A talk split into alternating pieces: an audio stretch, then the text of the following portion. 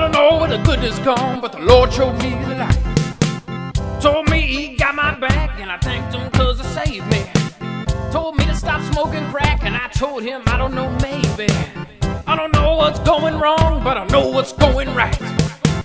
Like the feeling when a song hits you, makes your spirit ignite. But I look around me, and look what I see. It's a. It's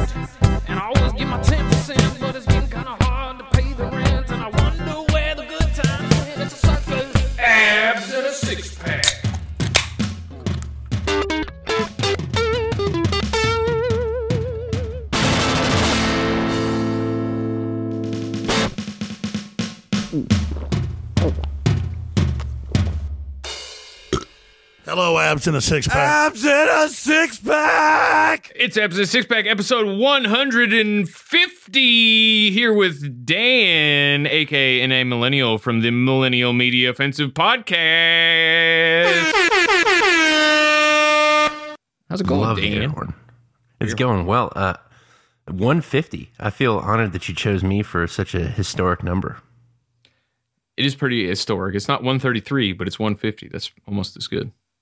Yeah, I agree. Yeah. How you I been, agree man? with that.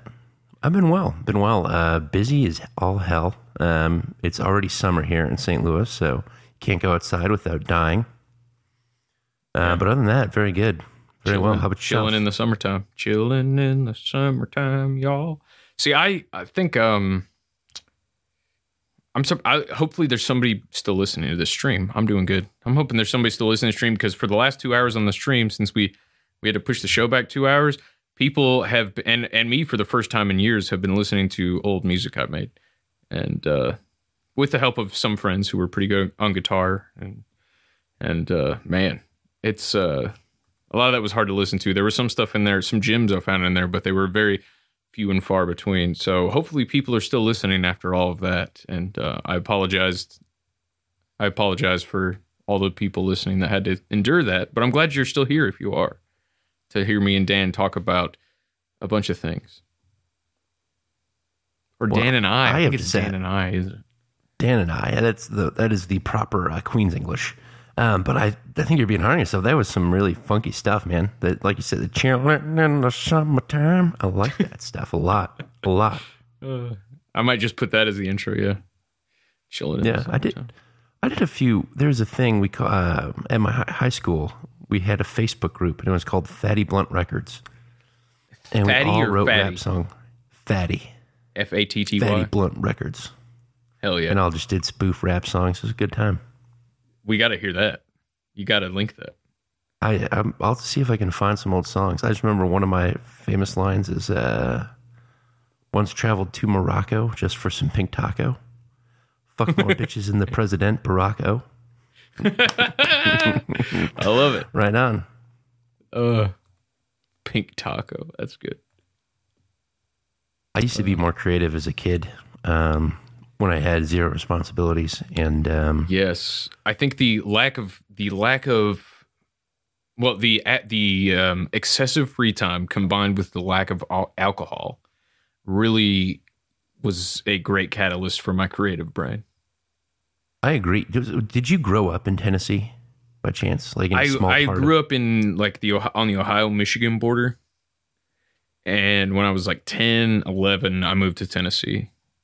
Sure. I, Yeah. I grew up in a in a small town, and so I, my theory is that people that grew up in small towns that didn't have a lot going on are more creative. Um, not saying I'm more creative necessarily, but um, I think lack of optionality. Whoa, sorry. No worries. the lack of optionality leads to you having to be creative. Yeah. Yeah, because it's um even even like the amount of sports stuff you have to uh like like you know, there's not that many, you know, pee-wee or middle school football teams or or it's like we we had that, but it was this towns are so small that um and the and the the county is so small that that's an exclusive blue, uh, exclusive group and there's not that much going on. Like well here's an example. The grad I, I graduated in a class of 24 people the senior class I was in. That's pretty small. Yeah. um, so it's just there's not that much extracurricular activities, especially creative wise, because they don't really f- fund um, extracurricular activities on that in towns that small. Outside of sports, sports are like the only thing you can do. There's not much uh, band like there's outside of marching bands and sports bands. There's not really music classes you can take outside of those two categories, stuff like that. Yeah. So it's pretty much meth and teen pregnancy. Yeah. yeah. yeah. But no, it was. It's a. good- I think it's a good life. I think everyone should live at least part of their life in in a small place where not a lot's going on. It's eye opening. Well, we I did bring some clips. I don't know if you brought anything, but before we get into that, I kind of had a couple questions about you, and I know we're- just your. um I guess if I could start by asking you, like, what led you to your quote unquote awakening or red pilling? I know we're since we're led- both no agenda uh, producers. I'm curious. Yeah, to- absolutely. what what started that process for you? What got that ball rolling?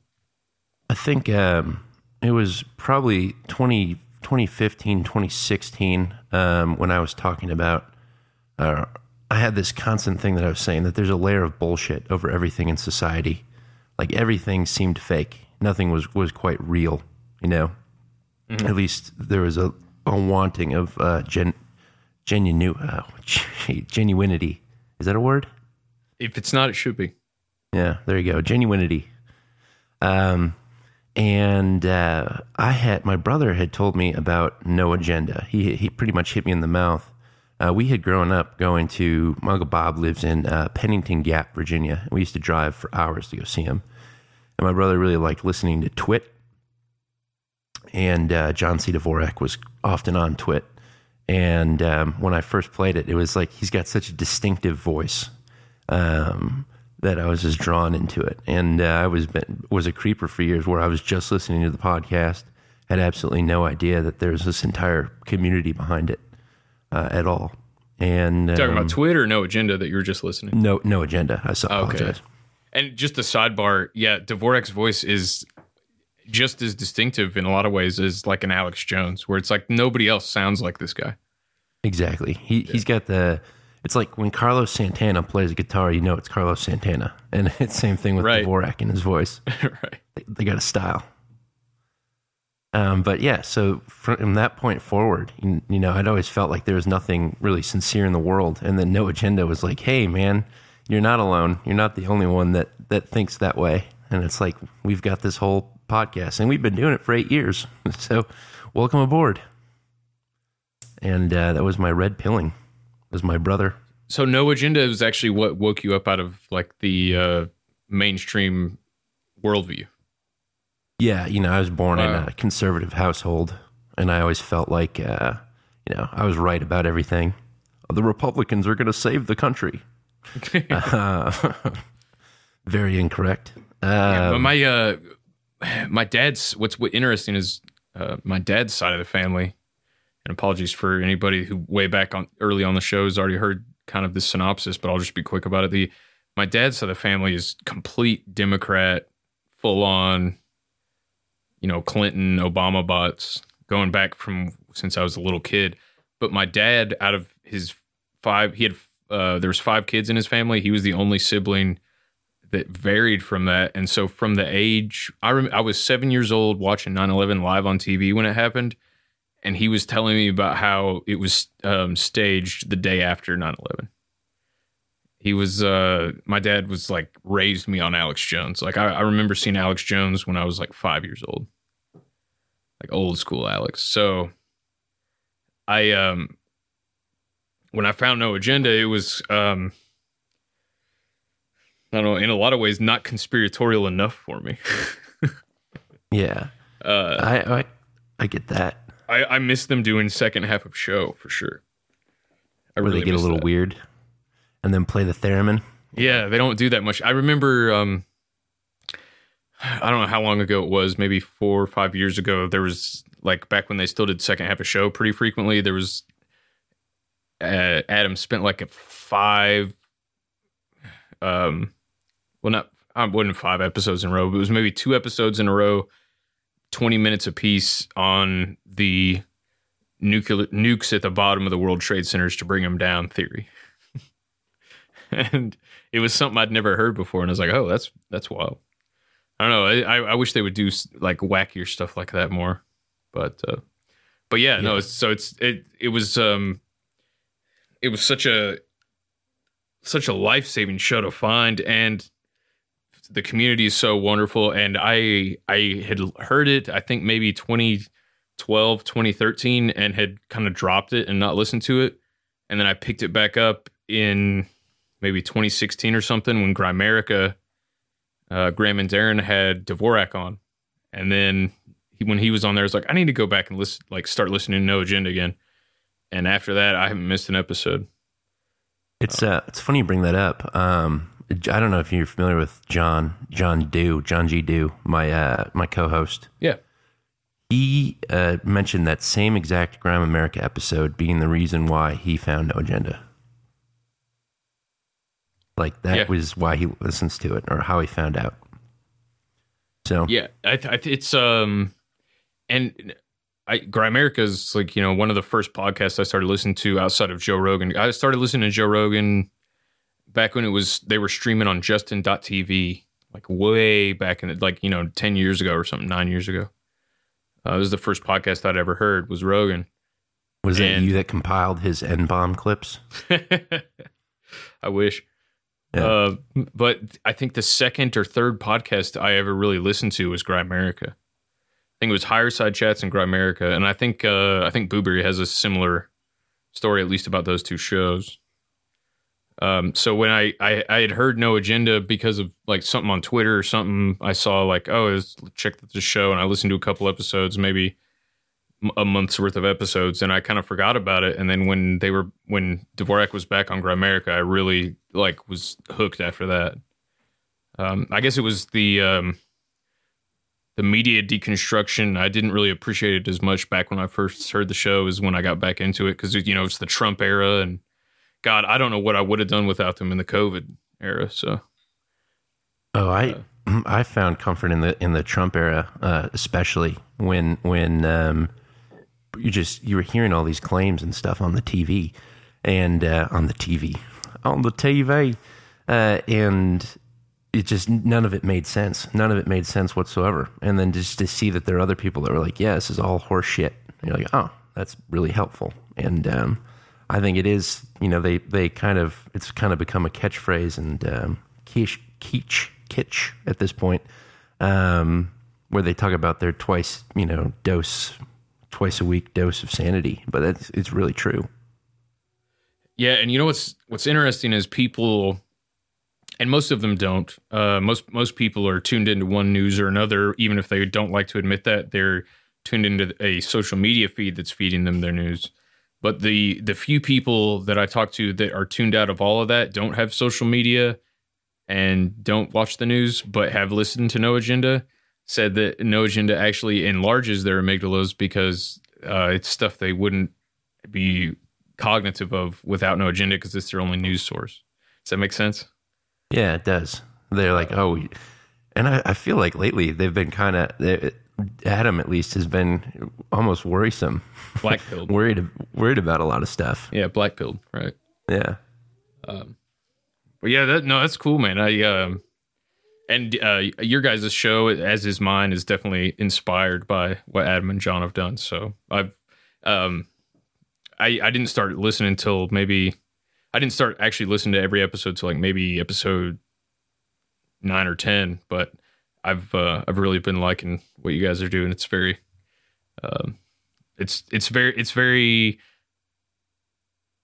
I th- I think it's it's very um what's the word helpful not helpful um well yeah it is helpful to have a a perspective um, of the same type of media deconstruction like Adam and John do, but from a younger person's perspective. And I don't think there's that much outside of your show. I don't think there's that much of that going on.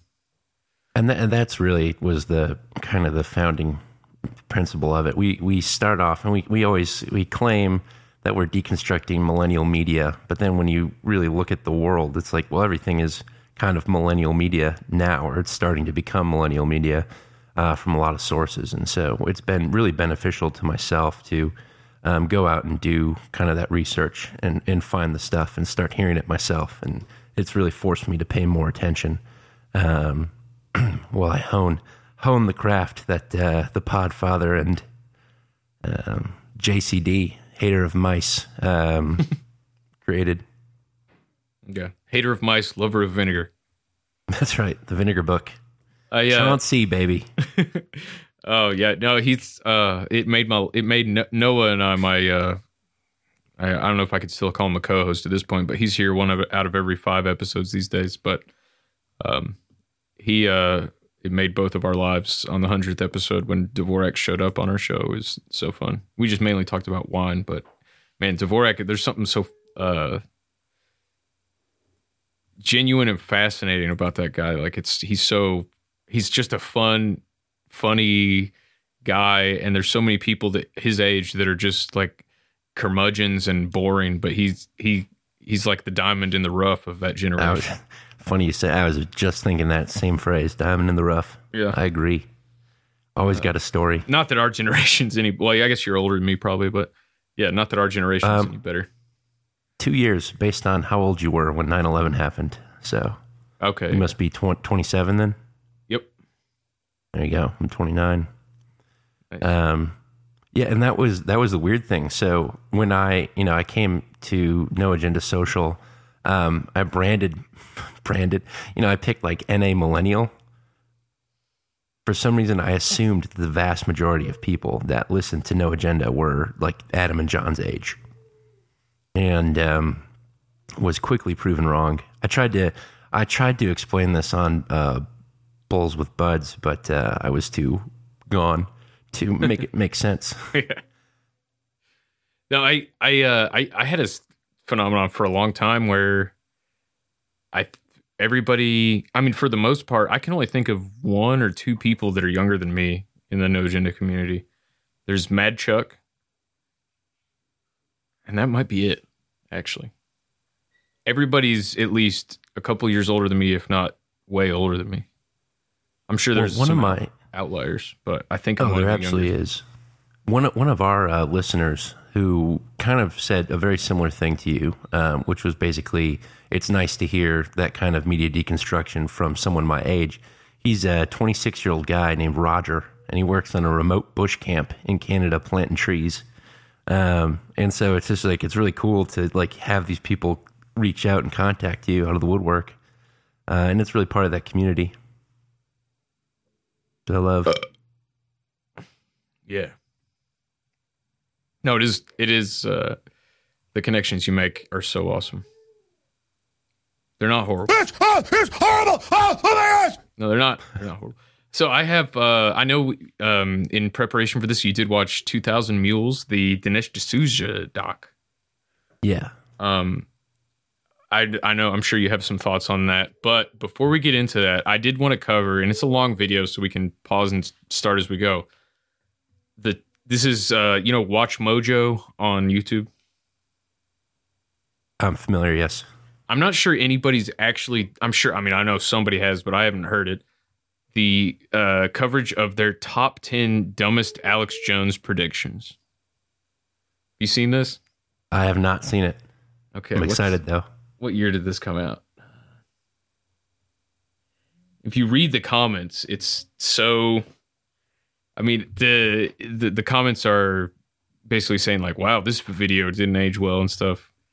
Uh, some of them are really hilarious, but I'll just I'll just play the video from the beginning, and uh, we can kind of decide how close Alex Jones got these things right. And also, a lot of these are out of context where they're kind of misquoting Alex Jones predictions to make them seem dumber than they were. But uh, Standard trick. yeah, but I think this is this is kind of Um, I, why does does YouTube not show when this video is uploaded anymore? I don't see a date. That's weird. Huh. Uh, I'll look for it while I play it. Here we go. This is Watch Mojo's top 10 dumbest Alex Jones predictions. Hear the one about the satanic pizzeria, gay bomb juice boxes, and Justin Bieber? Who, who now they, they look up to some twit instead of looking up to Thomas Jefferson. Welcome to WatchMojo.com, and today we're counting down our picks for the top 10 dumbest Alex Jones predictions that didn't happen. Before we begin, we publish new content every day, so be sure to subscribe to our channel and ring the bell to get notified about our latest videos. For this list, we're looking at predictions made by this American shock jock with a specified time frame that never happened. So Jones' open-ended warning about alien Satan, for example, does not make the cut. And you can read the Bible. It's hiding in plain view, folks. It's not of this world. I don't know exactly what it is or what it's doing, but this is not human intelligence, okay? I'm 100% with him on that. Uh, That's Agreed. a story for another day, I guess. Number 10, martial law. Sometimes it sucks to be right. Again, I was on television saying that bin Laden's a CIA asset and looks like he'll attack New York. But it also sucks to be wrong over and over again. Jones frequently claims the US government is about to enforce martial law. The Army was preparing for it back in 2009 as part of staged terror attacks. And in 2015, FEMA was set to take over Texas. And you've heard state judges come out and say, we know there's a martial law plan for Texas and Lubbock and other areas. Th- th- this is known. But the agents of totalitarian rule won't be who you think. According to Jones and his site Prison Planet in 2009, teenagers will be the American Gestapo, ready within two, three years to do seek and destroys. They are training youth corps. I'd say to be ready in two, three years. Shockingly, this still hasn't happened. Hasn't it? It just is happening digitally, right? Yes, they're the can't. The, I mean, I think who predicted this? Who wrote 1984? That guy predicted Orwell, Orwell. as well as Ted Kaczynski. Yep. Uncle Ted. You know, I still don't I, I posted it in the chat because I can't find an upload date on this. Are are channels now allowed to remove the upload date for videos, or Oh. am I just an idiot? the link here. Um, Chad says 2018, July 27th, 2018. Oh, we, okay, yeah. It's I'm just on the page. Maybe it's uh, just Chrome or something is not showing it, but I've been scouring it and I'm not seeing it. I might just be retarded. But yeah, the uh, the children Gestapo thing has is more true than it's not. I would say. I agree. Damn lazy teenagers. Unspoken. Oh, hi. We're just here in a red uniform to ask and see if it's happening, people. Number 9. Financial collapse. How better to cash in on catastrophe than with forecasts of worse to come? Now, they've already stolen 60% of the pension funds. In a couple months, it's all going to be gone, dumbasses. Excuse me. On the heels of the 2008 financial crisis, a panicked Jones projected that the American dollar would devalue by 90% in two years. In 2010, this became a devaluation of 50% within two years. I want you to listen carefully. In the next two years, they're going to de- devalue your currency by at least 50%. You're so stupid when the government tells you it's not devalued, you still won't know it's devalued. To top it off, Uh, I think that's he might have been a little early on the prediction, but that's happened already. I agree. Um, the, have you're familiar with the fourth turning, probably? Uh, no, fill me in on this. So it's this concept that American history uh, has repeated a cycle uh, from 100. They, they in these history blocks from 80 to 100 years. Um, and effectively, this theory was written in 1997. And if you go back, you know, 80 years, 80 to 100 years from now, it's World War II. Um, and before that, it was uh, the Revolutionary War. No, uh, there's something in between. I'm not the best with history. Um, but effectively, this theory predicts that between 2005 and 2025 to 2030 um, is going to be this next great crisis. Um, you know, we had 2008 happen already, but um, it seems like something much larger might happen. And I think 2008 was a pretext for this current crisis period that we're in. And I don't think we've seen the uh, large event that is uh, generation defining, even with COVID 19 yet. So No, yeah, World War it- it- Three, financial collapse. One of those could be possible. The numbers I've been seeing was Joe Biden and Trump printed what was it, two trillion dollars for, for the COVID relief. Yeah. Trump had them print that, and even then, the numbers I've seen is Biden print had more money printed than any president prior to him since George Washington combined. So George Washington to Trump, add all the money that they had printed, and it still doesn't match Biden. Well, I mean, yeah. We're So- and it that's why that's that kind of feeling right inflation isn't going to hit us for a couple years, maybe, but it's going to get. I mean, a loaf of bread's going to be twenty bucks. pretty soon. Yeah. So But yeah, nice- Alex Alex's prediction about the uh, devaluing of the dollar, I would say mark that as correct. And keep in mind, this is Alex Jones's ten dumbest predictions from Watch Mojo. So this is the ten dumbest predictions he's ever made, and still there seem to be so far pretty accurate. With some truth, absolutely. At least 50%. You're so stupid when the government tells you it's not devalued, you still won't know it's devalued. To top it off, 15 European nations would collapse by June 2012. The global meltdown was also supposed to begin in 2015. All thanks to powerful elites that, in hindsight, are apparently pretty incompetent. It'll be a big toilet. It'll be a big giant toilet like Eastern Europe. Jones has since It's a predicted good ISO. I mean, it's true. giant toilet. But yeah, the uh, the the collapses. I think while the timeline might not have been right, it's uh, it's shown to be that way. Venezuela col- collapsed. Ecuador is all but collapsed. Uh, Colombia is pretty much collapsed. Well, plus when he talks about European nations, uh, you know, there's this book called "The Strange Death of Europe," which was written in 2017 by a guy named Douglas Murray, Yep. and he talks about literally these European nations no longer having any sort of identifiable culture. Um, it's pretty much an anti-immigration book, but uh, but it, you know, it, it does raise some pretty good points about um, s- national identities and whatnot. predicted the EU will be completely dissolved by 2022. What about that one? That kind of goes into what you Uh, just said. The EU I- will be completely dissolved by 2022. I don't know I mean, about the EU, happen. but the EU's singular nations in a lot of ways. Yeah.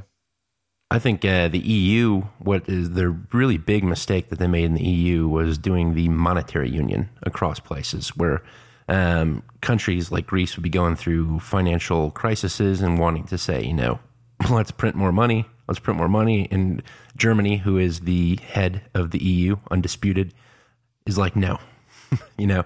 So big mistake there, monetary union. And so I believe that that might go away sometime in the near future. So, mark his words. The European Union, as we know it, will be gone by 2022. Number eight. Well, this video came out in 2018, and they're saying it was a dumb prediction that it would Dumb. happen by 2022. We still got time left. That's true. 8. World War III. Who knows? Maybe the end is nigh. But for Alex Jones, it's nigh all the time. My friends, we stand at the precipice. The entire world is rushing towards World War III. While another world war is neither laughable nor impossible, the devil is in the details, like why or when. For Jones, the why is a satanic cabal behind major world events. It includes the actual demons, Obama and Hillary, who smell like sulfur. She's a frickin' demon and she stinks, and so does Obama. And I go, like what? Sulfur. As for the when, in 2006, Jones asserted a 90% chance of bone shattering mega attacks within two months that would trigger global war. In 2009, the war would probably happen in the next few years. It's not fear mongering, it's reality. Then in 2011, it was already happening. And in 2016, it had finally begun again, but in our minds. World War III has begun. And it's a war against sovereign nations, it's a war against independent people. Number seven, the deep state will murder Trump. Sometimes even Avalanche Alex is lost for words. In December 2017, Jones uncovered a nefarious plot to kill the president. His source? His good old fashioned salt of the earth gut. I think they're going to go ahead and make their move to kill the president. I think. I think in the next um, 30 days. I think they're going to make an assassination attempt. I just, my gut. It isn't clear who the plotter. Wait a minute. They their prediction was the deep state will kill President Trump. That was what Watch Mojo played it as. And then the clip they play is Alex Jones saying, "I think they're going to make an attempt." Isn't that a little bit kill. different? Yeah, very much so. Devil in the details. And in Yeah, Clinton. right. are in a spittle flecked rant that rails against the Justice Department, FBI, and the Clintons. But in a follow up, he specified globalist operatives within the Secret Service. Or some wind up crazy they've got in their network. Trump and Jones are mutual admirers, and the prospect that Jones has just made up plunges him into paroxysms of defiant passion. But he also gives his prediction a backdoor. Globalists will either give up or activate their cells. So they'll either try to murder the president or, like, not. Number six, Y2K. Of course, Jones cut his conspiracy chewing teeth on Y2K. In hindsight, the hysteria around Y2K is difficult to credit. But at the time, people worried that the rollover of dates into the 2000s would glitch some computer systems. Alex Jones actually uh, kind of went in detail the first time he was on Rogan with Eddie Bravo for episode 911 about the Y2K thing. Where he said he kind of let his advertisers convince him back when he was like first on the radio. He's like, "God, I think I think it's it's just a fear mongering to get them to get hype behind it so they can upgrade all the surveillance grid." And uh yeah, I kind of let them convince me, is what he said, which isn't great. But he's already addressed the Y2K thing, where he was wrong, but he was right in some ways, where a nuclear power plant failed on that day and stuff like that. But he over he way overhyped Y2K, so we will give Watch Mojo that. Would you agree that was that was a prediction that he was wrong? Yeah, we'll give him that point. We'll give him that one. Then there were the prophets of digital apocalypse who foresaw worldwide chaos. On New Year's Eve 1999, a young Jones milked this paranoia for all it was worth. Describing cash machines and power plants failing, currencies plunging, more wars than in the past 50 years, gas stations out of water and fuel, government about to take over radio and TV, military everywhere, and Russia threatening to nuke America. It's absolutely out of control. It is pandemic, ladies and gentlemen. As it turns out, Why didn't they play any of the clips of that? If he said all that, why did they just play an out of context clip of him saying him saying it's out of control? They have got this guy so that i anything that you say about him, if you're a normie, you just go, "Yep, I, he probably did say that." That's where they got him. Yeah. The media has screwed him. Yeah, but he's uh, his credibility has risen above the media in a lot of circles that I run in, at least. He predicted the invasion of Ukraine to the exact month, uh, six months out. To the part to the week of the month, I believe. Yeah, I think he said the first week of February or something like that. Insane. He's like, Yeah. that's But what it's we're not because he predicted; it's because he actually has like Pentagon friends and stuff that know what's going on, yeah, and then he also has government friends like Pieczenik that give him disinfo. Um, Steve Pieczenik. yeah, who I still want to get on the show. I know Adam was doing shows with him for a while. I think they did like four or five shows together. Yeah, they had some side interviews. Yeah. Turns out, January 1st, 2000 was just another day. Number five, Machete will start a race war. In 2010, as you, did you ever see Machete?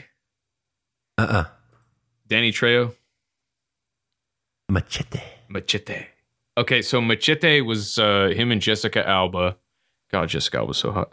And um, it's okay. It's an okay movie. It's basically, like she says, a mexploitation film. Um, Exploitation. yeah so it's basically it's basically like this mexican dude just kills a bunch of like cops and americans and it's like out for vengeance kind of like black exploitation films back in the day but it was goofy and heavy handed and it was you know it was funny but what you gotta watch i think it's still on netflix machete kills it's fucking amazing have you seen the sequel machete kills I have not seen any machete. Okay, so Machete Kills is the sequel. It's Danny Trejo. It's got Jessica Alba, Amber Heard, um, Ooh, Mel Gibson, Charlie Sheen plays the president. It's a fantastic fucking movie. It's so campy, but it's so good. I mean, when Charlie Sheen's the president, it can't be anything but. it's. I think I told. I think it was Boo-Bury. I told to watch it, and he did not enjoy it nearly as much as I did. But I, I swear by that movie is like one of the most fun, stupid action movies to watch because it's like intentionally goofy. Like I don't want to not to avoid too many spoilers. By the end, they have lightsabers. Um, but it's Oh it's, man, it's really it's really good. But the, the gotta- first Machete was billed as a serious action movie, and Alex Jones did kind of fearmonger about it, but not to the extent that Watch Mojo acts like he fearmongered about it. so this is going to start a race war. They yeah, that's what they said. Alex said. Um, Alex said it's going to start like uh, street fights. I think is what he said, but we'll see what they say. First 2000 was just another day. Number 5.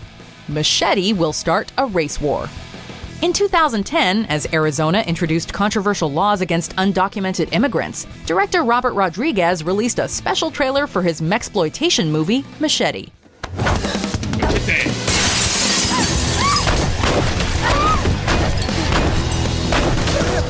It was tongue in cheek, but also politically pointed, and ripe for the purposes of a professional provocateur who essentially sells fear.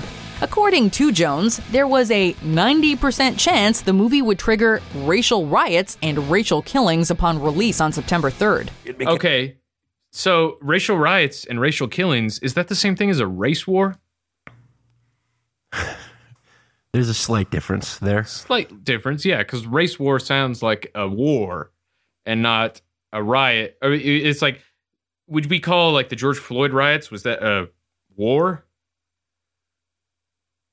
No, that's absolutely not a war. Yeah, so neither was Alex's prediction of what machete would cause. Became a call for violence, a call for racial warfare and death. And it never happened. Well, better luck with the mass violence next time, Alex.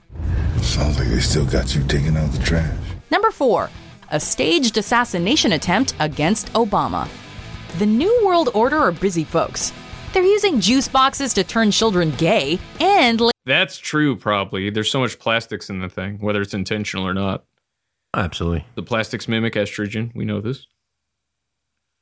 I have. By the I- way, your baby formula coverage uh, on yesterday's MMO was great. Oh, thank you. Thank you very much. Buy it. Buy it now. Yeah, we're we're like past the cusp now where we don't really need it, so we're actually considering maybe leaving it for uh, the people that need it more because he's seven months old now, so he can eat solid foods. What? There you go. I texted everyone I knew, every single person that I knew that has a baby or about to have a baby. Go buy baby formula. Yeah, yeah, it's not a bad move. Yeah. lacing President Trump's Diet Coke with sedatives. Oh, and they killed Prince. He felt that you I, I got to back up a second because Yeah. di- President Obama drinks Diet Coke. Is that what she just said? I think so. I just heard and they killed Prince towards the end. Uh, well, they did kill Prince, just like they did Michael Jackson. Um, but no, I love, uh, I love that. I, this is something that ju- I thought that just entered my mind was that uh, if Obama drinks Diet Coke, but there's those Trump tweets where Trump, like back in like 2012, said, "Have you ever seen a skinny person drinking Diet Coke?" but if Obama drinks Diet Coke, I guess that disproves the Trump tweets. So There you go. Deep Mass violence next time, Alex. Sounds like they still got you taking out the trash. Number four, a staged assassination attempt against Obama. The New World Order are busy folks. They're using juice boxes to turn children gay and lacing President Trump's Diet Coke with sedatives. Oh, and they killed oh, it was President Trump's It was Diet Coke Trump with sedatives. in his Diet Coke, and they killed Prince. Prince. he felt that you and I should be very, very careful. It's all part of a master plan for world domination. And in 2009, this meant a fake assassination attempt on Obama. Jones repeated his claim in 2010. Their ace of spades is to stage an attack on Obama. And they are getting ready for this to demonize the opposition and bring in a massive crackdown. The globalists would blame it on the Islamists and a Tea Party 9 11 truther. Two birds, one stone. The plot would boost Obama's approval ratings, allowing him to confiscate guns and go to war with Iran. Yeah, not so much. Whoopsie. Number three, a false flag attack. it's the 9 11 truther's favorite topic. The staged terror attacks are coming anytime now. In August 2006, Jones predicted mega attacks within two months.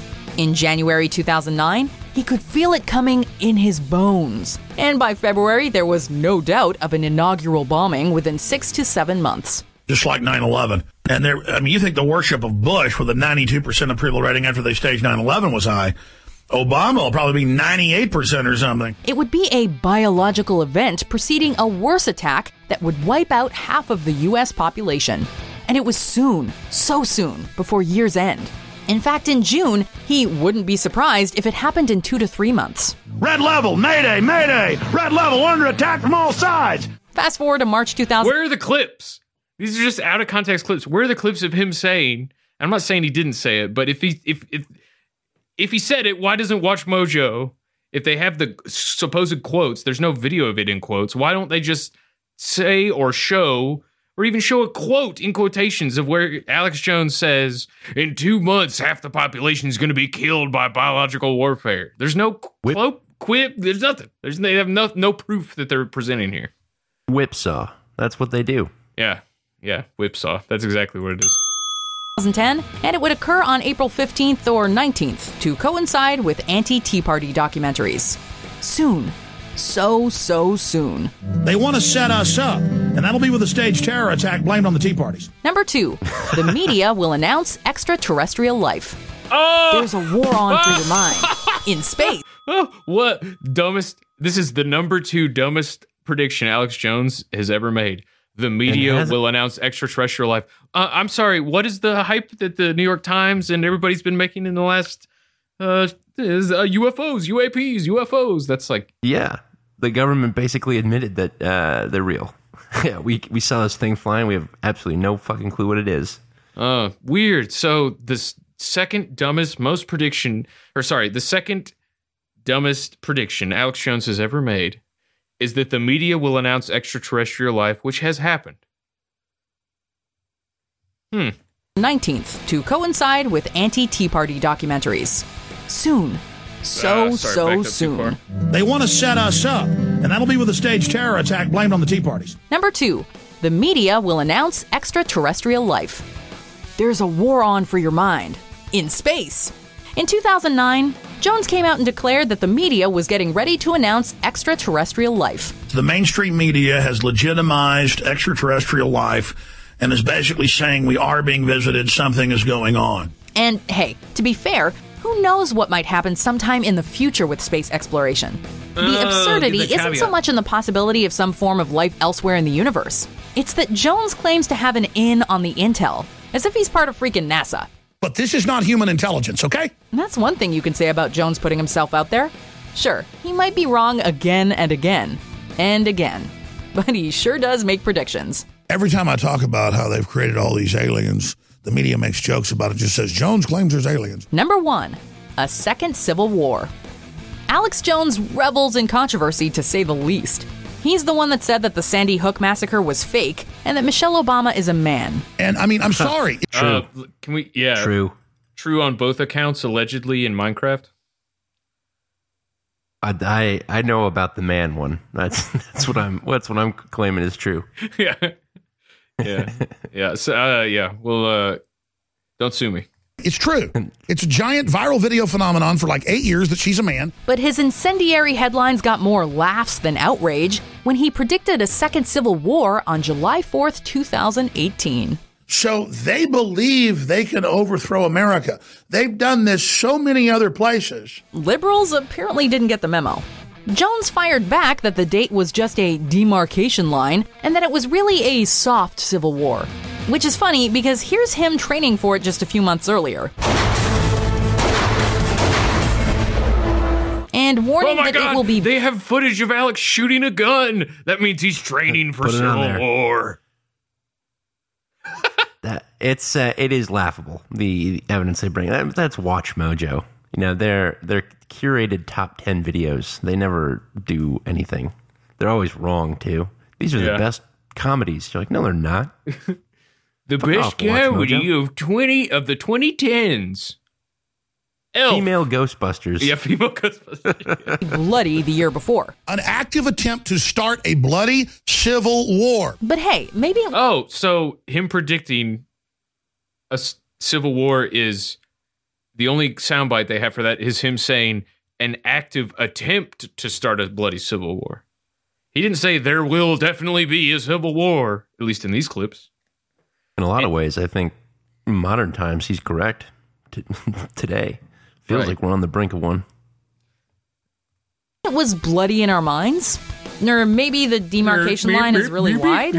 For now, though, this is just more clickbait. Do you agree with our picks? This was mo- more clickbait. Thank you, Watch Mojo, for accurately describing the video that you posted. One hundred um, percent. So That was good though. I don't know. I just uh, I should have I should have left that open uh, because there's God. There's so much. the The comments were ninety five percent of the comments were saying like this aged poorly or this. Alex was right about pretty much everything here. All or like yeah. I, th- I think the top upvoted comment was, "When are you gonna do the top ten things Alex Jones correctly predicted?" uh, Never. yeah. I'm just I'm looking at the the headlines and um or their their video titles right now on YouTube. And they're all all- every single thing that they post is like incredibly subjective and they have that same lady narrate narrate it in that same ungenuine commentary. Someone wrote this down for me, but I'm a voice actress and so I read it. It could be a deep fake for all we know. That's right. I bet that is. That's the government. Yeah. 10 top 10 shocking kid show scandals right there Oh, is Jimmy Savile in there? i'm seeing bob the builder as the thumbnail Same thing. Potato, potato, right? that's right All right. We should do a whole show asking what the hell's going on with Trump. So you watched what? Uh, Two thousand mules, not one thousand. Two thousand mules. 2000 What was your gen gen without s- too many spoilers? What was your general takeaway? Because I can give you mine after yours. uh, general takeaway is the 2020 election was not the most secure election in uh, the united states history As- yeah as that was pounded into our heads repeatedly by the mainstream media in 2020 You mean states that had never done mail-in ballots all of a sudden doing mail-in ballots doesn't make the election more secure? Correct What? seeing and there's video evidence that uh, there was cheating going on despite their saying there's no evidence of cheating going on no evidence. Yeah, um, I will say, and I, I know you you brought up kind of one of my main complaints yesterday on the millennial media offensive. Why? I mean, Dinesh D'Souza, I've never been a huge fan of his, but he brings in all these hacks like Charlie Kirk, um, Dennis Prager, oh a bunch of establishment Republican guys. What's like what's that British guy's name? oh Gor- gorka yeah, Sebastian Gorka. Yeah. I, it's like So- they're. I, I guess I, I get that you bring those guys in if you're trying to be credible to the mainstream Republican establishment, but most of the Republican Party at this point is not the mainstream restu- Republican base. Right, right. Uh, the I have like a Dvorak esque critique of that video. Like the You whole know- documentary, you mean? The whole the whole documentary. The information's good. Those the the the dramatized video of a guy wearing a hood stuffing ballots into a ballot box, right? Like the f- opening shot that they have, Oh, and then right. these those fake conversations like, "Hey, why don't you call our friends over here?" Oh yeah, I'm gonna Oh. go see if they're working on. I hated that. I was like, "This is that was so cringy." So yeah, so what what uh for anybody listening what Dan is talking about, there's multiple scenes, especially like near the beginning. Um what's what's the guy's name? Uh Dinesh. Dinesh Dinesh D'Souza's he's he's they're sitting in, he's sitting in the kitchen of his house talking to his wife and they're like and his wife is like, "Well, I don't know, why don't you call her?" And they call the head of uh True the Vote or whatever and the whole yeah like you said the whole thing is so scripted or at least pre-planned not necessarily word for word scripted but it's like come on guys Well, it's hokey. And then they they're like, yeah, we can't talk about it on the phone. So then they meet in like the back of a shipping bay behind like a warehouse store. It like, rem- what the fuck dude it reminds me of uh, jesse ventura's conspiracy theory on truTV that show he used to do where like dude there's this episode that is so fucking hokey It's so funny. It's where they're talking about the FEMA camps, and Alex Jones is like, "Let me let me come meet you outside this FEMA camp. There's a bunch of black coffins out here. They have rows and rows of them, and it's true they do." But like uh, Jesse Ventura meets Alex Jones over there, and Alex Jones, like when they show up, he pops out from behind the bushes, like, "Oh, Jesse, I'm glad to see you." And it's like, why did you guys even? It makes the whole thing just a joke. It's like, Yeah, uh, absolutely. And that, Uh, that's that was my big complaint. I was like, it's good information. You you masked it in that stupid bullshit. I don't, I don't know who wants that. Yeah, I agree. It's yeah. Uh, they just wanted the because that's what everybody does, like in the mainstream. So I guess they're like, we need to make it seem mainstream. But yeah, it's hokey as fuck. Uh, I this is the. Uh, I, did you bring any any clips of anything or of this? I, I did not. No. Okay, unfor- I, that's cool. I just didn't want to step on you if you had. Yeah. So this is the um the first clip I brought. It's of when like Dennis Prager and Charlie Kirk, who like you said has a very Charlie Kirk is the worst of this bunch. He's such a retard. His face is way too small for his head. super. I, I love the memes. The Charlie Kirk small face memes. Yeah. so great. and he's he like he's the um, he's just like kind of like how the Tea Party was co-opted, like Ron Paul's Tea Party was co-opted. Charlie Kirk uh, co-opted the MAGA movement or MAGA movement. Um, but yeah, this is the uh, the first clip I brought from that when they're first talking about. I think this is mainly Charlie Kirk and Sebastian Gorka talking here, but Sebastian makes some good points. I'll just open up with this. I think millions of Americans know something went wrong and they have little pieces and no one's really put it together. They know that there was injustice. They know it in their gut. They know it through the bellwether counties where Donald Trump won almost every single one of the predictive counties that show who's going to be president. And then they also know it where they went to bed thinking Trump was going to have four more years and they woke up with the exact opposite. We have an individual who could fill a stadium with 60,000 supporters in 24 hours, vice an individual, you know, the famous photograph of the six empty circles at a Biden rally. We have an incumbent president who received more votes than any other incumbent president in American history, who actually got 10 million more votes than he did four years prior, and who received more support after four years of being called a racist and a white supremacist, more support from the Hispanic and black community than any Republican president since the 1960s. And he was beaten by a machine politician who couldn't speak clearly, who on the campaign stage would confuse his sister with his wife. It just stinks. He you. Yeah, it does stink. Yeah. Uh, and that, that's not an endorsement of Charlie Kirk or Sebastian Gorka by any means, because I'm not a fan of either of them. But uh, that, that was kind of the setup. And at the end of that, I didn't include in the clip, but Larry Elder says, Show me the money. Where's the proof?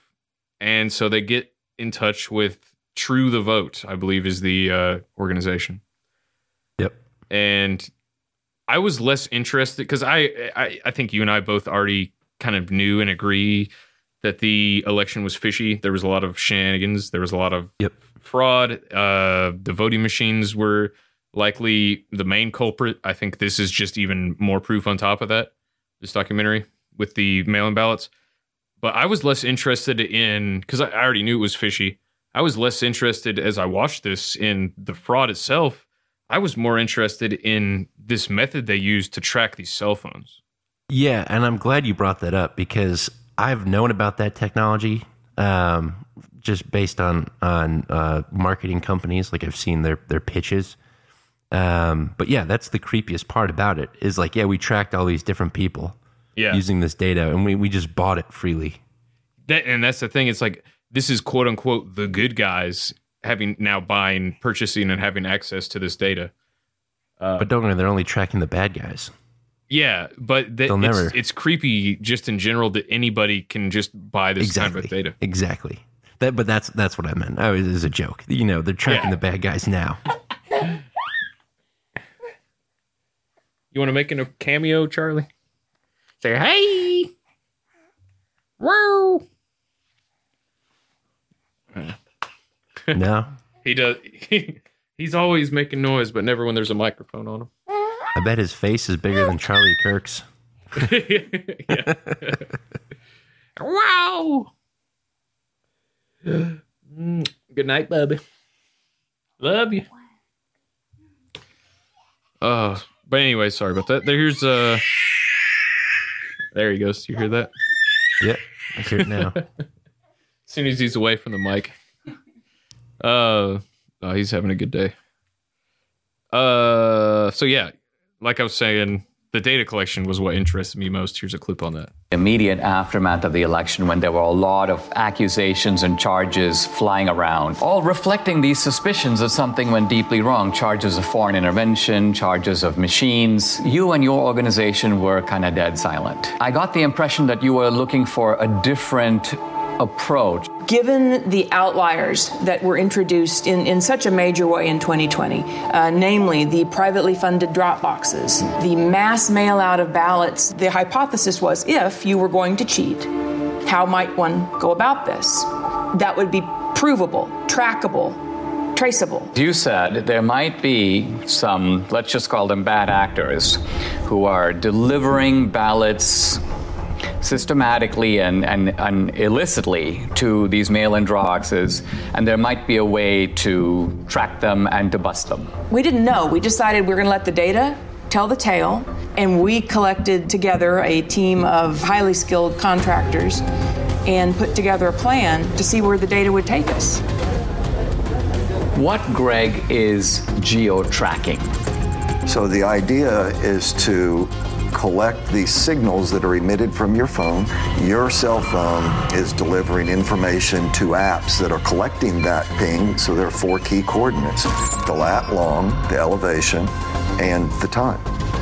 And with that data, we can then build a pattern of life around you. So that phone's here right now. Well, where's it going to be at five o'clock, and where's it going to be tonight? Well, here's my cell phone. My, my cell phone is off. Can you can I be geo-tracked even with the cell phone being off? Possibly. Depending on the apps Depending that are on on the, the phone. apps, depending That's on what what's marketing companies do all day, every day. Now, this is the point. We were just at we were at the Apple store and at CVS, yeah. and on both occasions they knew Right. where you were evidently, Absolutely. and they were telling you about specials, and uh, they were so people Right. have experience of this. There's 300,000 or so apps that that gather that data and then they sell it to brokers. Three hundred thousand or so. It- And most of them are probably your- most of the popular ones. Candy Crush, Twitter. Yeah. It's Oh, not Russian 100%. apps. It's not like you're downloading Russian apps. Those are the ones that do it. Well, half the kids um, have TikTok on there. I don't have, so I'll pull clips from TikTok, but like I don't have the Twitter app, the Facebook app, the TikTok app. I don't have any social media apps on my phone. A lot of the guys I work with that I'm, I'm the manager of are like senior seniors in high school, and while I'll be driving them around for jobs, it's TikTok. They're all three or four of them are, would just be watching TikTok on their phone constantly. That's all they watch. That's all they do is TikTok. I asked them, I was like, "Do you guys listen to podcasts or what? Like YouTube even?" And they don't even fuck with YouTube. They definitely don't fuck with podcasts. It's all TikTok. It's all Oh, one minute or less videos. And I was like, "Wow." Well, the attention span, I it's got to be hurting. I don't talk to a lot of younger kids that often. Um, just because I'm not creepy. Not not not saying that you're creepy. I just don't have the that inner you know those amount of interactions that I do. But like I have a a niece who's probably 14, 15, um, and she's weird, man. Very weird, and I think it has to do with her attention span. She can't hack it. Yeah. She on TikTok? She's on TikTok. Yeah. I think like that generation, you're probably weird if you're not on TikTok. Well, she's on. She's on like she was telling me about TikTok. She's like, I'm on gay TikTok. I'm on Asian TikTok. Uh, Oh, I'm is that like Black TikTok. Twitter?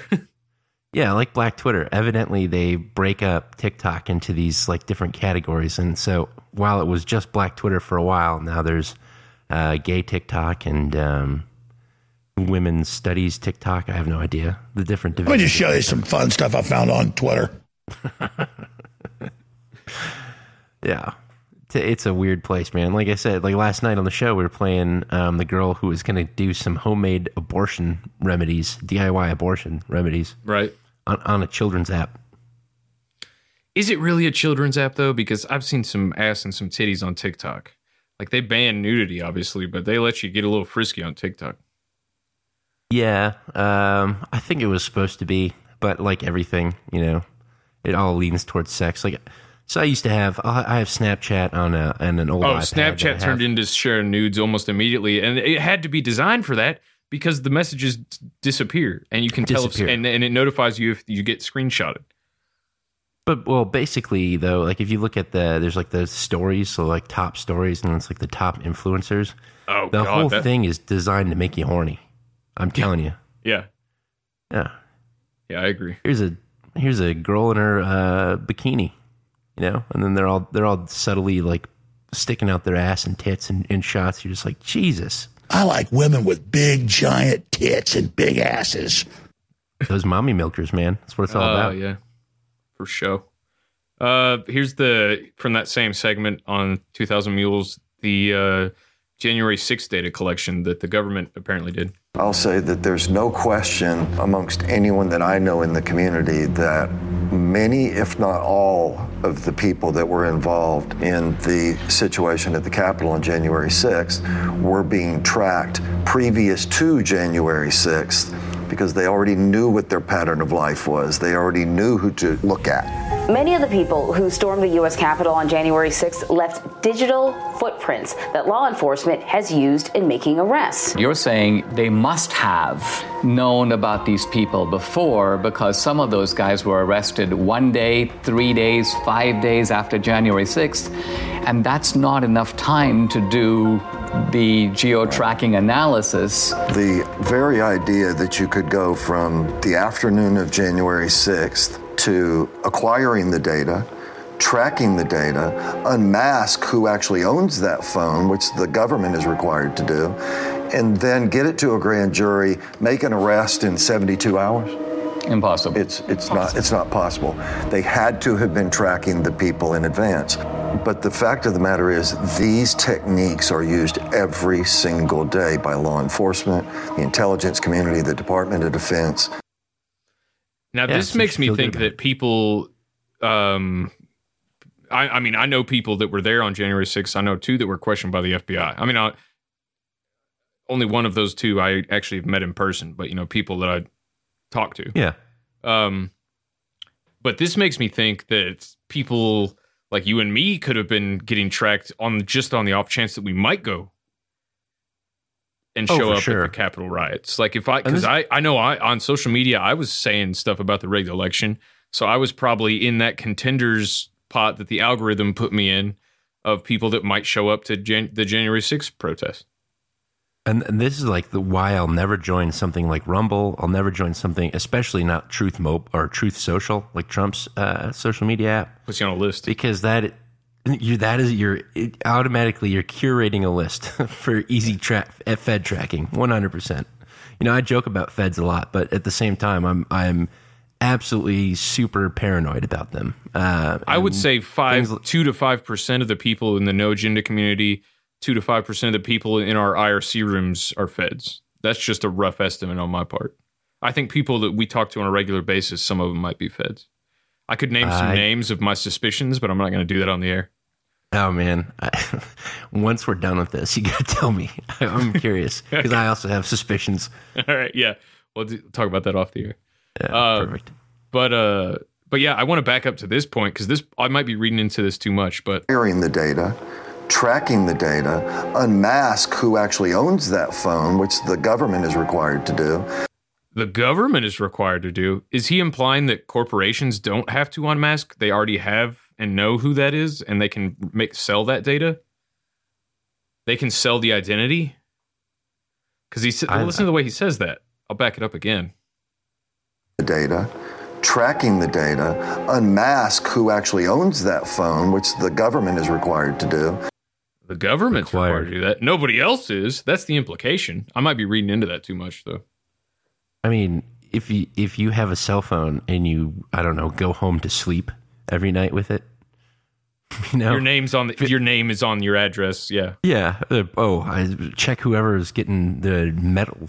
I mean, you can check online. Well, in I that case, the government doesn't even have to unmask it. If they're tracking your location, they can just make put two and two together. Exactly. Yeah, One hundred percent. Yeah, good point.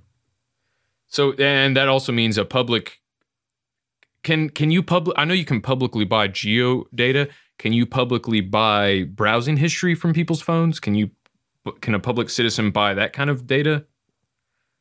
Like I'm curious. Uh, I mean, I don't know. It depends on what you agreed to in your terms and services.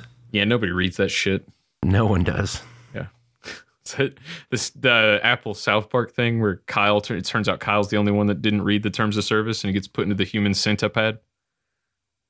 Oh, I've uh unfortunately it's one of the few shows I've never watched. Is Oh uh, my South God, dude, I know it's a big thing. Everyone's like, you got to watch it. It's probably it's the best cartoon ever made. But yeah, there's a there's the at the back I think I get I don't know what it was like 2010 or something. They made that episode. Maybe earlier than that. It was when Book of Mormon was coming out, and uh, Kyle ends up getting attached to a human centipede, which was three people sewn together with an iPad at the end. And Steve, it was back when Steve Jobs was still alive, and uh, R.I.P. everybody everybody's saying like like uh when apple comes to kidnap him he's like you agreed to this in the terms of in the itunes update terms of service. And, he's- and he's like well i didn't read that. And kyle's dad who's a lawyer is like what? You're telling me you didn't agree to something? You just agreed to something without reading it? Reading it? Even butters is like everybody reads that Every, nobody agrees to something without reading it. The, Oh, the, God. the uh the the men in black uh working for apple are like yeah right like anybody would just agree to something without reading it I, I have caught I have caught a few episodes. For instance, uh, that show ruined Family Guy for me. Because oh, the Family Guy nailed it- episodes were great. nailed it to a cross when they're when they're uh, Manatees. yeah the manatees picking up random balls. That was back when Bush was president. That episode came out. The uh, yeah, that was, that was good. I was like, all right, Why can't yeah, we just I can't ban Family anymore. Guy?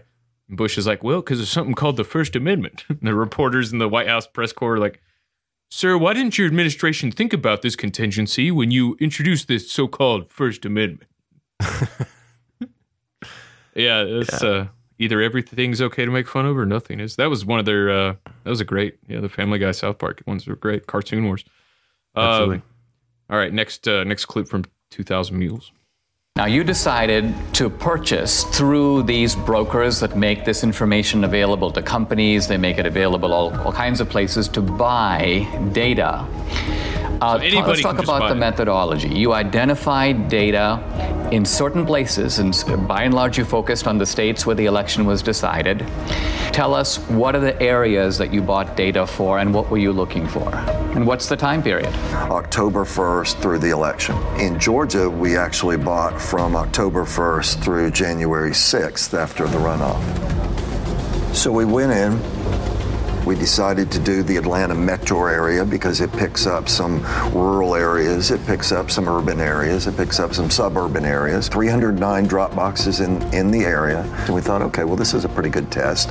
We, in essence, sort of fenced around those Geofencing, geofencing, and then we were able to make purchase of data of people that had been near those drop boxes, but also near the organizations. Across the country, we bought 10 trillion signals. And when they give you this data, this data that you then have to go through, what does this data look like? Well, it's a massive data transfer. We have more than a petabyte of data. You're talking Petabyte. about transacting A petabyte. hundreds of terabytes, so it's a significant move of data. You have 10 trillion signals. That's that's a lot of signals. So, what was the criterion that you set? Final decision was they had to have been to 10 or more drop boxes, meaning unique visits inside of a space, and five or more visits to one of the one or more of these organizations. Those were the outliers. It was such an aberrant pattern. So, what you're saying, I mean, it seems to me there's no reason for someone to go to even two drop boxes, but you're saying that maybe there's a conceivable reason someone did that. Let's identify a large number of drop boxes and multiple trips, and that way we're going to catch not all the offenders, right, but the worst offenders. The way we would describe it is we want to absolutely ensure that we don't have false positives, meaning including people that should not have been included. We're not in any way saying that this is all there is. We're just saying that based on our criteria that we identified in Atlanta, 242 people that went to an average of 24 drop boxes in eight organizations during a two week period. So, like I said before, this type of technology in the hands of the quote unquote good guys is startling if people that are truth searching can get this kind of data and mapping of geolocation. That means anybody could do it. That means if I had the money, I could do what they did. Well, that also means that you know you heard about their their petabytes of data and their however many million points. It literally means that your data, your cellular tracking data, is available to anyone for Any pennies, reason. if even a penny. Though, like that's how cheap your data is. I just I, while we you were playing that clip, I went out and I googled uh, um, mobile cellular data locations, and there are literally there's this company called Datarade.io has got a list I- of data sets. I, I like how they uh, they tried not to be too on the nose by spelling it R A D E instead of R A I D. Yeah, exactly. yeah, We can't It's call like it data like- R A raid R A I D. That'd be too that'd be too clear of what we're doing here. it's like Gatorade. Yeah. I love it. Uh, there you go. But no, it is. It's really scary. I, you know, I'm just thinking. I've got friends that work for, um, like Boeing, for instance. Um, and if a Chinese national spy wanted to uh, infiltrate Boeing or something, you know, it would be very easy to to find the location where their engineers are headed to, um, where they are, and then be able to infiltrate. I don't know said person's phone, even um, get a hold of this person's security pass or computer and whatnot. It's uh, it's interesting, but s- uh, horribly scary. It's Just live uh just live audio of one of the data raid computers working their magic. I'm E DCEP L3ETEGSA45WO59TT. Uh moving on. Alex, love it. So we're going to show you a visual, a pattern of life that someone can see and look at rather than just a whole spreadsheet of numbers, being able to look at it in this manner. What you see here on the screen is a single person on a single day in Atlanta, Georgia. They went to 28 drop boxes in five organizations in one day. What are the orange dots?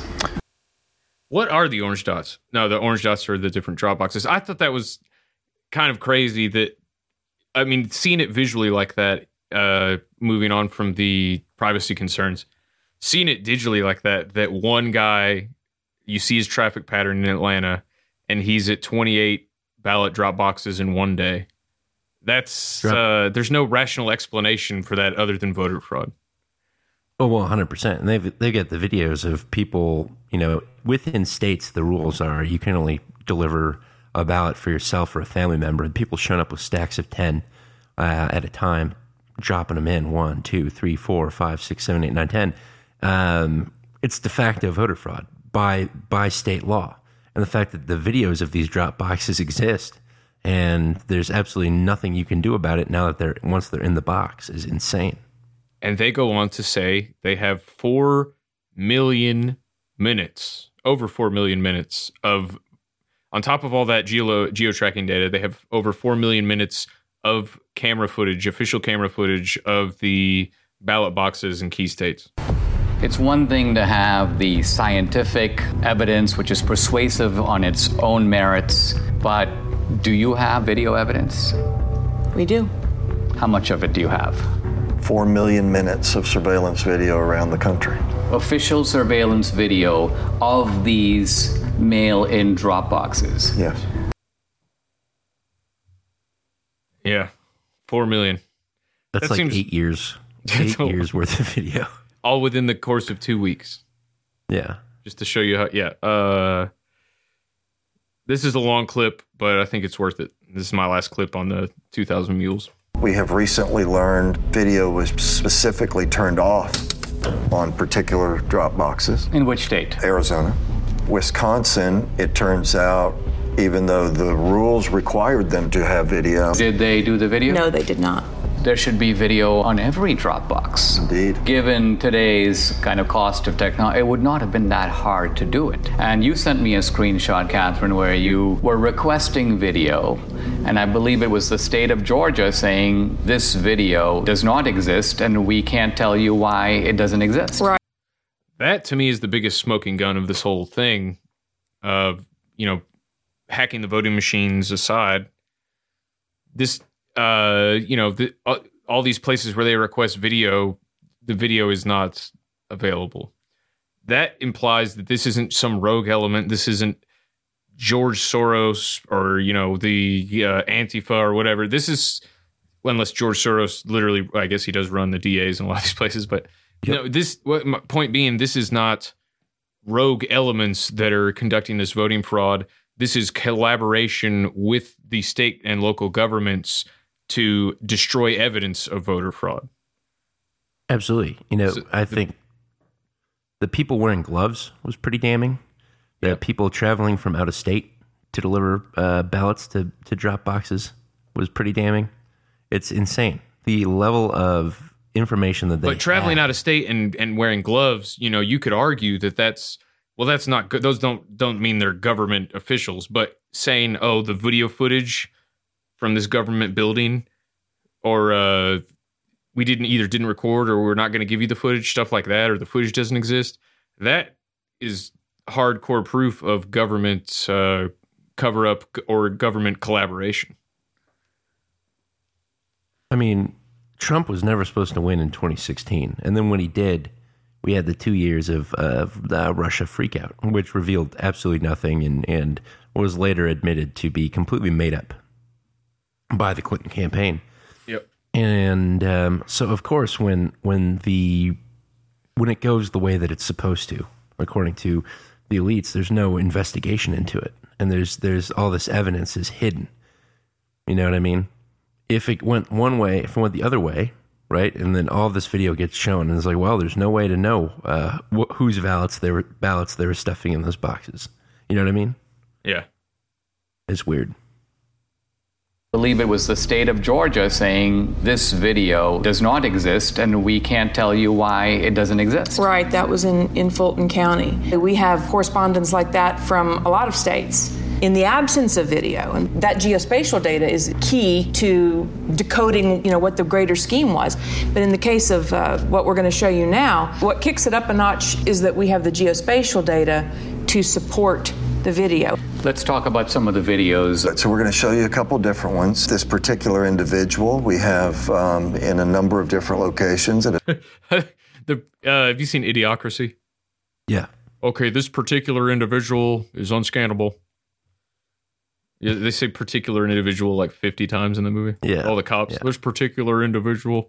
the videos. So we're going to show you a couple different ones. This particular individual we have um, in a number of different locations at a number of different times. He's actually a mule. This is the official surveillance video of Georgia. Absolutely. And so as the person pulls up, they don't even bother parking. Of course, in the middle of the night, so why would they? He gets out, approaches the box.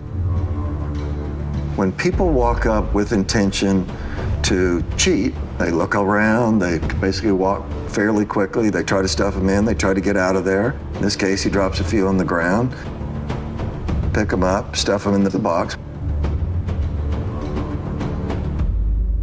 And then he hustles back and hustles out of there. So this is what it looks like. It doesn't necessarily look like, you know, hundreds of ballots being stuffed in. You don't need a whole lot of fraud, you just need a little in the right places over time. Is there a way to estimate or even roughly how many ballots are being tossed into a box at a given time? It might be three or five or six or ten or something like that. The idea is to stay under the radar. They're not done for the day either. They're going place to place to place, day upon day upon day. And so that will not show up in your chain of custody documents, your tracking documents that would identify a big blip. I mean, they're not going up and dumping in, you know, buckets full of ballots. Uh, on the other hand, we've seen circumstances where it appears that buckets full of ballots showed up. There's one box in Gwinnett County that had a chain of custody document with 1,962 ballots noted on this. And first of all, that's roughly 10 times what we normally see. We sorted through the geodata, found a few hundred people. Okay, well, that's pretty odd. We have video of all of this. And guess what it shows? 271 people approached that ballot drop box during that 25 hour period. 271. 1,962 ballots were deposited. Wow. So that's roughly nine or 10 votes per person. per individual. I will say I found that when they were saying the quantities, I found that to be underwhelming when they're like three or five at a time. You know, it it does add up because some people were visiting, you know, hundred drop boxes in a day uh, in Michigan. Yeah, but it's um it's eh, that because they they were their focus because if you well their focus was on people that showed up to multiple drop boxes. That was the only criteria they were looking for. There are videos, and Lavish brought that up uh, I think recently. I mean, you can look these things up. Is you know not quite dump trucks, but pretty damn near vans pulling up with just boxes and boxes and boxes of ballots. Um, but that's not something you can use the geo tracking for because that would be one phone with a bunch of ballots, whereas this is one phone to multiple drops. Drops. And yeah. the and the huge amounts of ballots were the night of the election after they stopped counting. The ballots they're talking about in 2,000 mules were leading up to the election and the day of. The huge, vast ballot dumps were done overnight when Biden had that huge turnaround. And that's the damning, the damn, and that's when I think that's where most people were like, "Yeah, this is f- fucked. There's something something wrong here." Is when they just stopped counting in the middle of the night. Uh, Charlie Kirk makes that point early. Um, I think that's what led everyone to be suspicious. But I, I'd actually forgotten about that um, until I watched this documentary again. I forgot. I was at an in the middle of the Airbnb. Sorry, go ahead. Um, I had forgotten that entirely. And um, I was, again, I was like, oh, yeah. You know, I think it was really good that they started with it because I'm like, oh, yeah, that was fishy. And they're like, well, guess what else? Yeah, that no, it was crazy because I was at an Airbnb. Uh, my best friend Lucas, he's a huge, way bigger Trump fan than I am, was was texting me. He's you know all psyched that Trump won. Wife and I are at this Airbnb, uh, this great little place out in Asheville, North Carolina. You know, just hanging out, uh, chilling, and I'm kind of you know probably annoying her just because I'm watching what's going on with the election because the um that like the night that night of the election right before we left we had gone to um or sorry we had been uh doing i think nick the rat was on there and uh paul the book guy hosted the stream. Dvorak joined us for a little bit. Jennifer buchanan james jennifer a handful of people were all on the stream with us.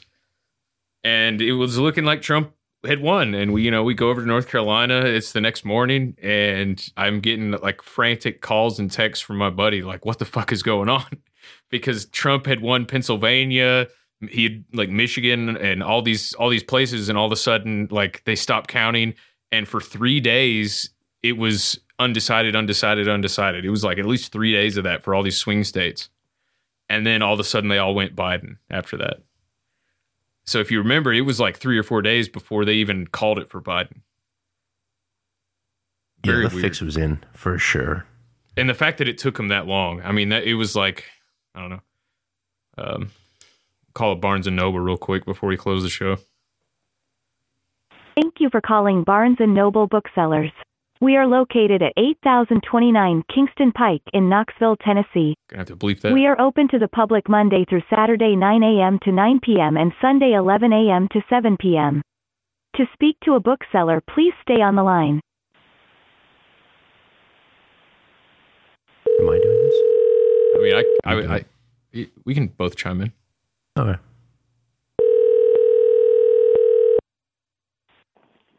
Barnes Noble Knoxville, this is Ramalda. How can I help you? Hi, this is uh, Richard and Charles here. We're with the Gallup poll. Yep.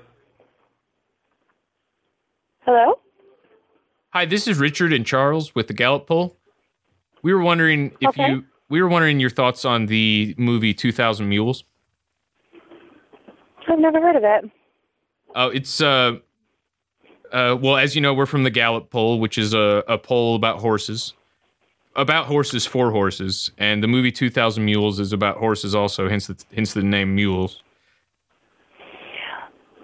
I'm sorry, sir. I have a customer waiting. Is there some, can I help you find a book? Yeah. Do you have the book version of Two Thousand Mules?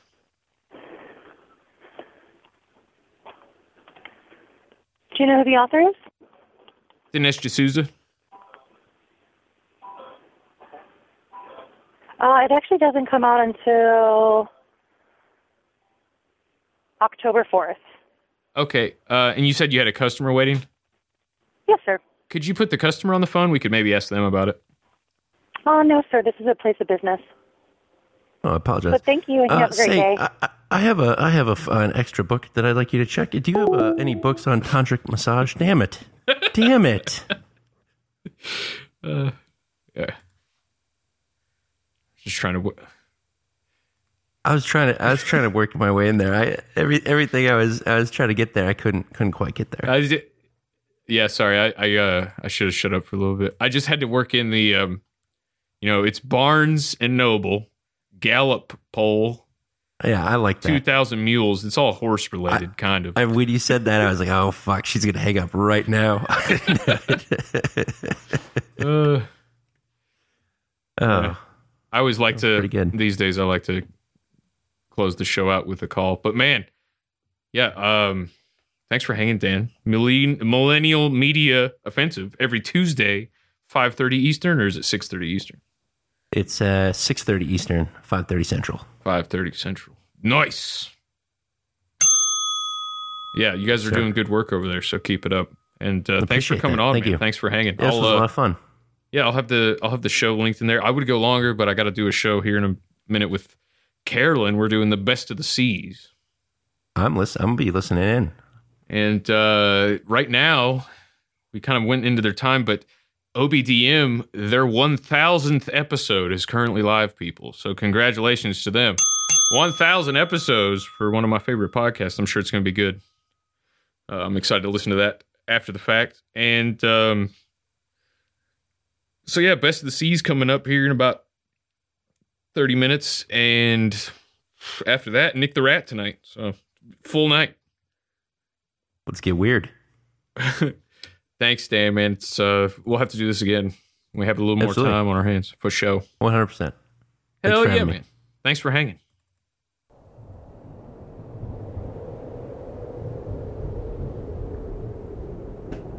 Plato's allegory of the cave is one of philosophy's oldest stories and one of its best. In the story, there are people who have lived their whole lives chained in a cave, and they're forced to look at the wall. Now, behind them is a fire, and in front of the fire are various shapes people, animals, trees. And they see against the flickering firelight of the cave wall these shapes, and they think that they're looking at reality. But one day, one of the men breaks his chains. And he turns his head for the first time in his life and he looks and he sees the shapes and he sees the fire itself. And it's startling and he thinks, that is real. Now I have seen what is real. Before I only saw the flickering shadows. Now I see what is real. But then he sees on the far side of the fire a passageway leading up. Curious, he decides to go up the stairs. And he climbs the stairs one by one, and he begins to see the lights. Not of the flickering shadows, not of the fire, not of the shapes, but of the world itself.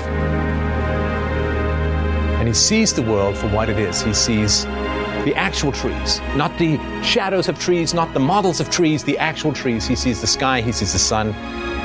It all becomes blindingly clear to him, and he realizes that he has spent his life imprisoned into a false reality. We are told by the media what the world is. We are told by the media what is right, what is wrong, what to believe, who to love, who to hate. These are just shadows on the wall of the cave. And then the thought comes to his mind as he regards this beauty and he says, I must share this with the people below, with my friends, my companions, my compatriots chained in the cave. So he takes a last look to drink in the glory of everything that he sees. And then, with excitement, with joy, with anticipation, he turns back down into the cave. And he starts to tell everyone chained to the wall this is not real, this is not real, these are illusions. And he reaches down and he tries to break their chains. And they do not thank him. They do not praise him. They do not admire his wisdom and his courage. They fight him. They call him mad. They call him deranged, delusional, disruptive, seditious, dangerous. And he faces the choice, the choice that we all face when we learn the truth. Do we stay where we are hated, down in the dungeons, among the enslaved, mentally? Do we stay among those fixated on their screens who will not tear their eyes away from a manufactured reality to look at the world itself? Or do we go and climb those stairs again to imbibe all the glory and beauty of the natural world, leaving behind those who fight us for bringing them the truth? I say stand and fight. What is the glory of the world if we must drink it in solitude? What is the beauty of the planet if we must view it alone? We have an obligation, if we have seen the truth, to wrestle the lies from the minds of those stuck in the cave. The cave is the manufactured reality of those who would control us by controlling what we think. But fundamentally, you can't control what someone thinks because once they think, they are beyond your control.